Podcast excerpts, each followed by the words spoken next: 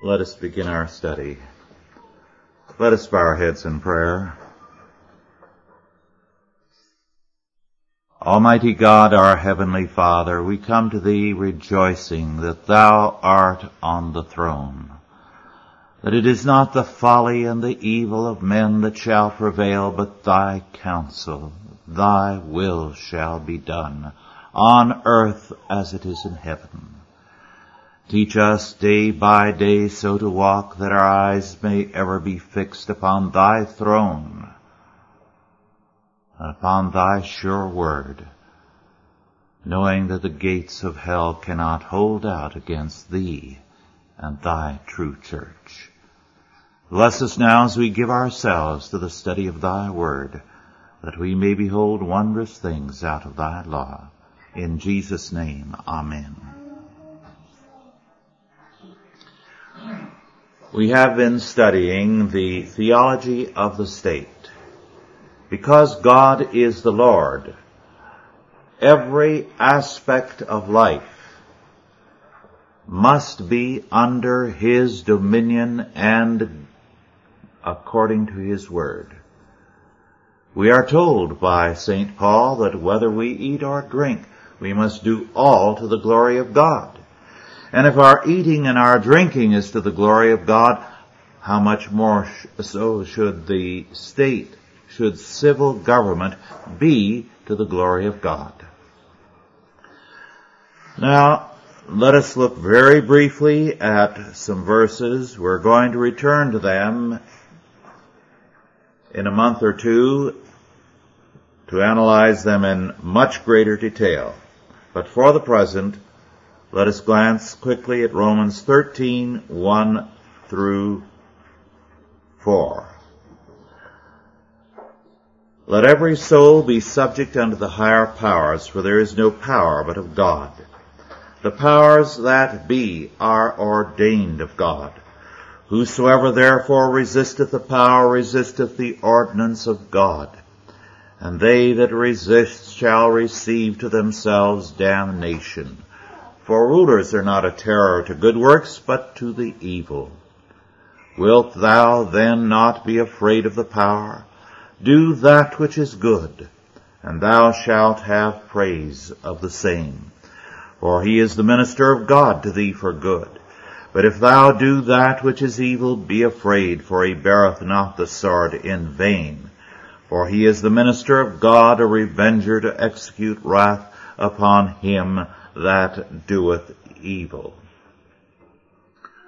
Paul tells us that it is the function of the ministry of justice, that is civil government, to be a terror to evil works, a terror to evildoers. In other words, to further justice. The state, therefore, has as its central, its basic, its necessary concern, justice. It must be a terror to evil works. A civil government undermines itself and is a traitor to itself when it rules with injustice. The sad fact is that in the modern world the state is more concerned with power than with justice. The modern state is bent on increasing its power not increasing its ministry of justice. And so today what we see is that the powers of the state over us grow progressively. And the protection that the state gives us from evildoers is diminishing steadily.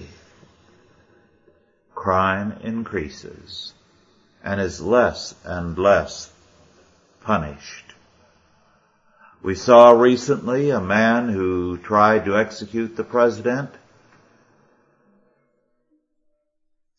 receive a ridiculous sentence, treated as mentally sick. All sin can be called sickness. Does that mean sin must go unpunished?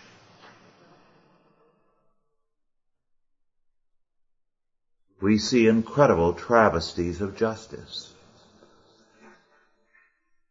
Earlier this year, a judge in New York refused to convict a man of rape, although the evidence was clear cut. Why? He asked one question of the girl, a bank teller, who was raped in the course of a bank robbery. Did you see him penetrate you? And because the man had thrown, tied her up and thrown his jacket over her face, she had to say no. She wasn't allowed to say any more. And so the judge ruled it was not a rape. This is injustice. Instead of being a terror to evil works, the state is becoming a terror to good works. It is ministers it is Christian school teachers. It is Christian children in Christian schools and their parents who are now being threatened by the state. No revolutionary group in the United States can do or has done more damage to the United States than the United States has done to itself by its failure to give righteousness, justice to the people. So that we must say there is not a revolutionary group that can claim a fraction of the damage done to the United States that we have done to ourselves. It is therefore important for us to understand some foundational facts about civil government. First of all, throughout history, the state has been more often than the church man's basic religious institution.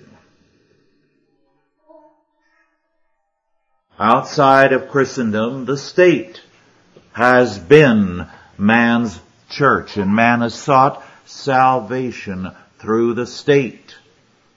Rulers have been seen as gods, and their rule as a plan of salvation. And hence, the church was viewed by Rome as a threat to itself, because Rome saw itself as the saving power. Rome advertised on its coins that its emperors were saviors and gods. And therefore it could not tolerate Christ as Lord and Savior. The requirement of the Christian church was the confession, Caesar is Lord. But the confession of the early church was, Jesus Christ is Lord. The state has through most of history seen itself as the religious institution par excellence and the one that brings salvation to man. And the modern state believes that it can bring salvation by works of law. Second, the basic concern of the state should be justice and to punish evil works. A social order cannot long endure if criminals have the advantage.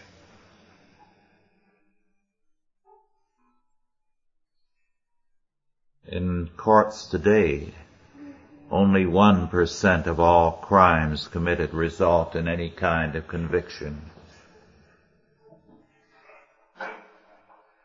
And a great deal of the effort of the state is directed against us to shake us down with tax for taxes, to tax us more in one way or another, and to punish us every time we turn around.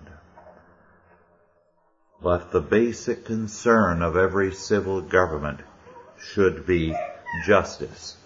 Now it is important for us to understand what justice means in the Bible.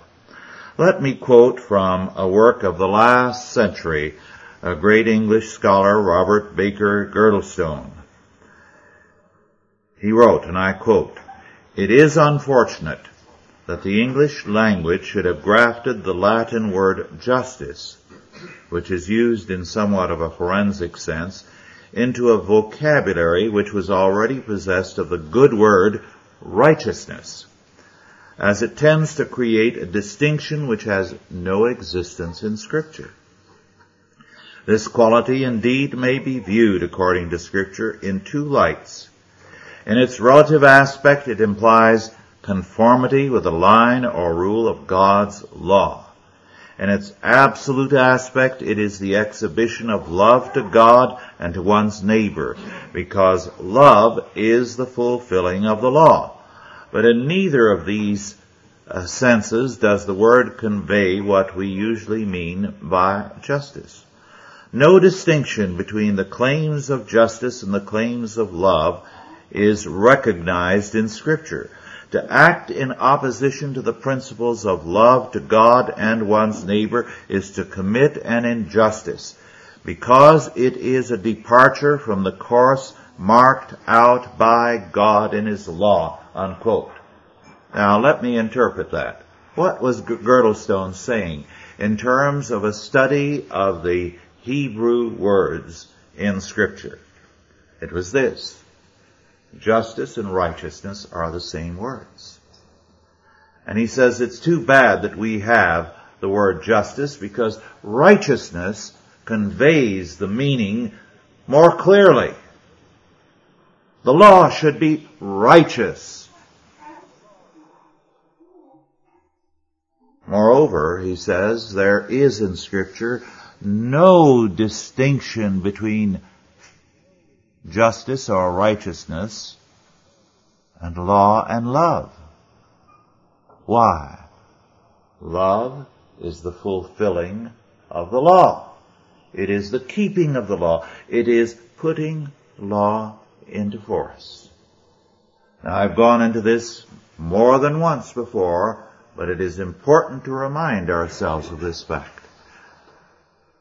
When we love someone, we keep the law in relationship to them.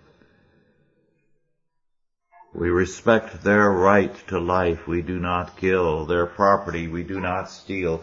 The sanctity of their home we do not commit adultery. Their reputation we do not bear false witness. And we do not covet by violence or fraud attempt to seize anything that is rightfully theirs. We do not love someone if we violate God's law in relationship to them. Justice or righteousness, law and love are one and the same thing, only they're viewed from different perspectives. In all religions, everywhere in the world, justice is a religious fact. It is what that particular religion believes it is right in terms of its faith. We cannot therefore say that a concern with justice and a concern with civil government is not scriptural. If God is the Lord, if God made heaven and earth, it is He and His Word which must govern the individual, the family, our work, our church, the arts and sciences, and civil government. And yet we live in an amazing time. Just this past month I read in one supposedly evangelical magazine the statement that the idea of a Christian state is an unscriptural and dangerous view. Can you imagine that? What the writer believes is that we must have nothing to do with the state. Let it go its own way. Let it be as demonic as it wants. By that surrendering what belongs to the Lord Jesus Christ. Because he says, go and make disciples of all nations. Every area of life and thought must be brought into captivity to Christ. And should we leave civil government to the devil? As a result, we cannot say that a man can live as a Christian in the church and as a pagan in civil government. Which is what these people are saying when they say we cannot try to Christianize the state. That's outside the reach of the gospel. Is there anything outside the reach and the government of God and of Christ? It's blasphemy to think so. Moreover, righteousness or justice is inseparable from atonement. Our righteousness is from God through Jesus Christ. The righteousness of Christ is imputed to us.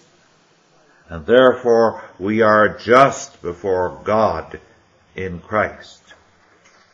Now, if any man and if any institutions seek righteousness apart from Christ, they are going to be anti-Christian, are they not?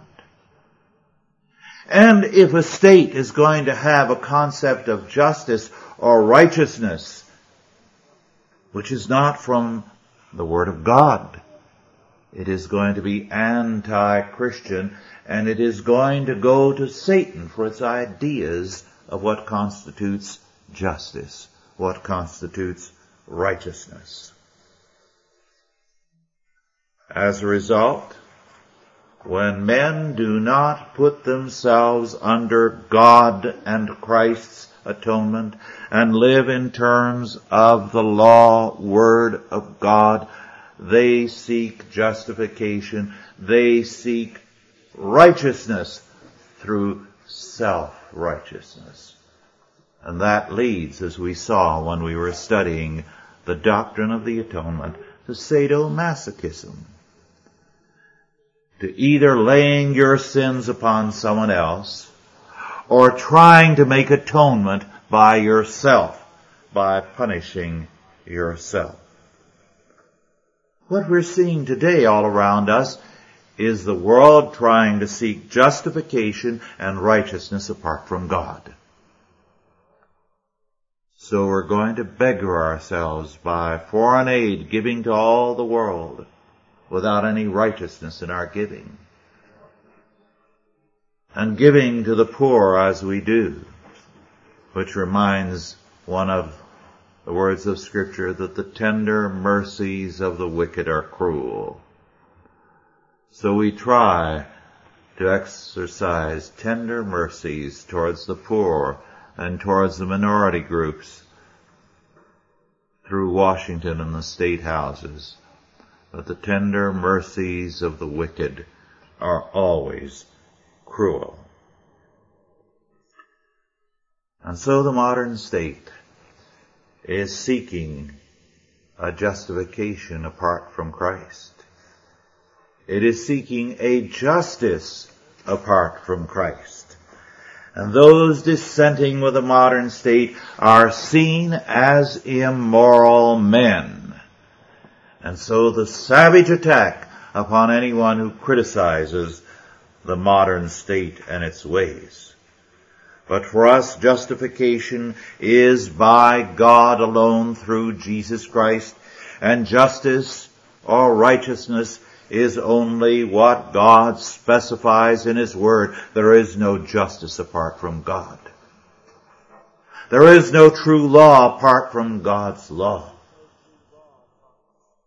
And so, we have to say that we must apply God's righteousness to the social order, God's law to the social order. Just as we seek salvation and justification from God through Christ, so we must seek righteousness, justice in every realm from God and His Word. The humanists are telling us as they legislate in Washington and Sacramento and elsewhere, this is the way, walk ye in it, this do and live. But Jesus Christ says, I am the way, the truth, and the life. No man cometh unto the Father but by me. We cannot have a righteousness in our lives or in the state apart from Christ and the Word of God. The justified will always live by God's justice, His Word, His law word, His righteousness as revealed to us. Are there any questions now?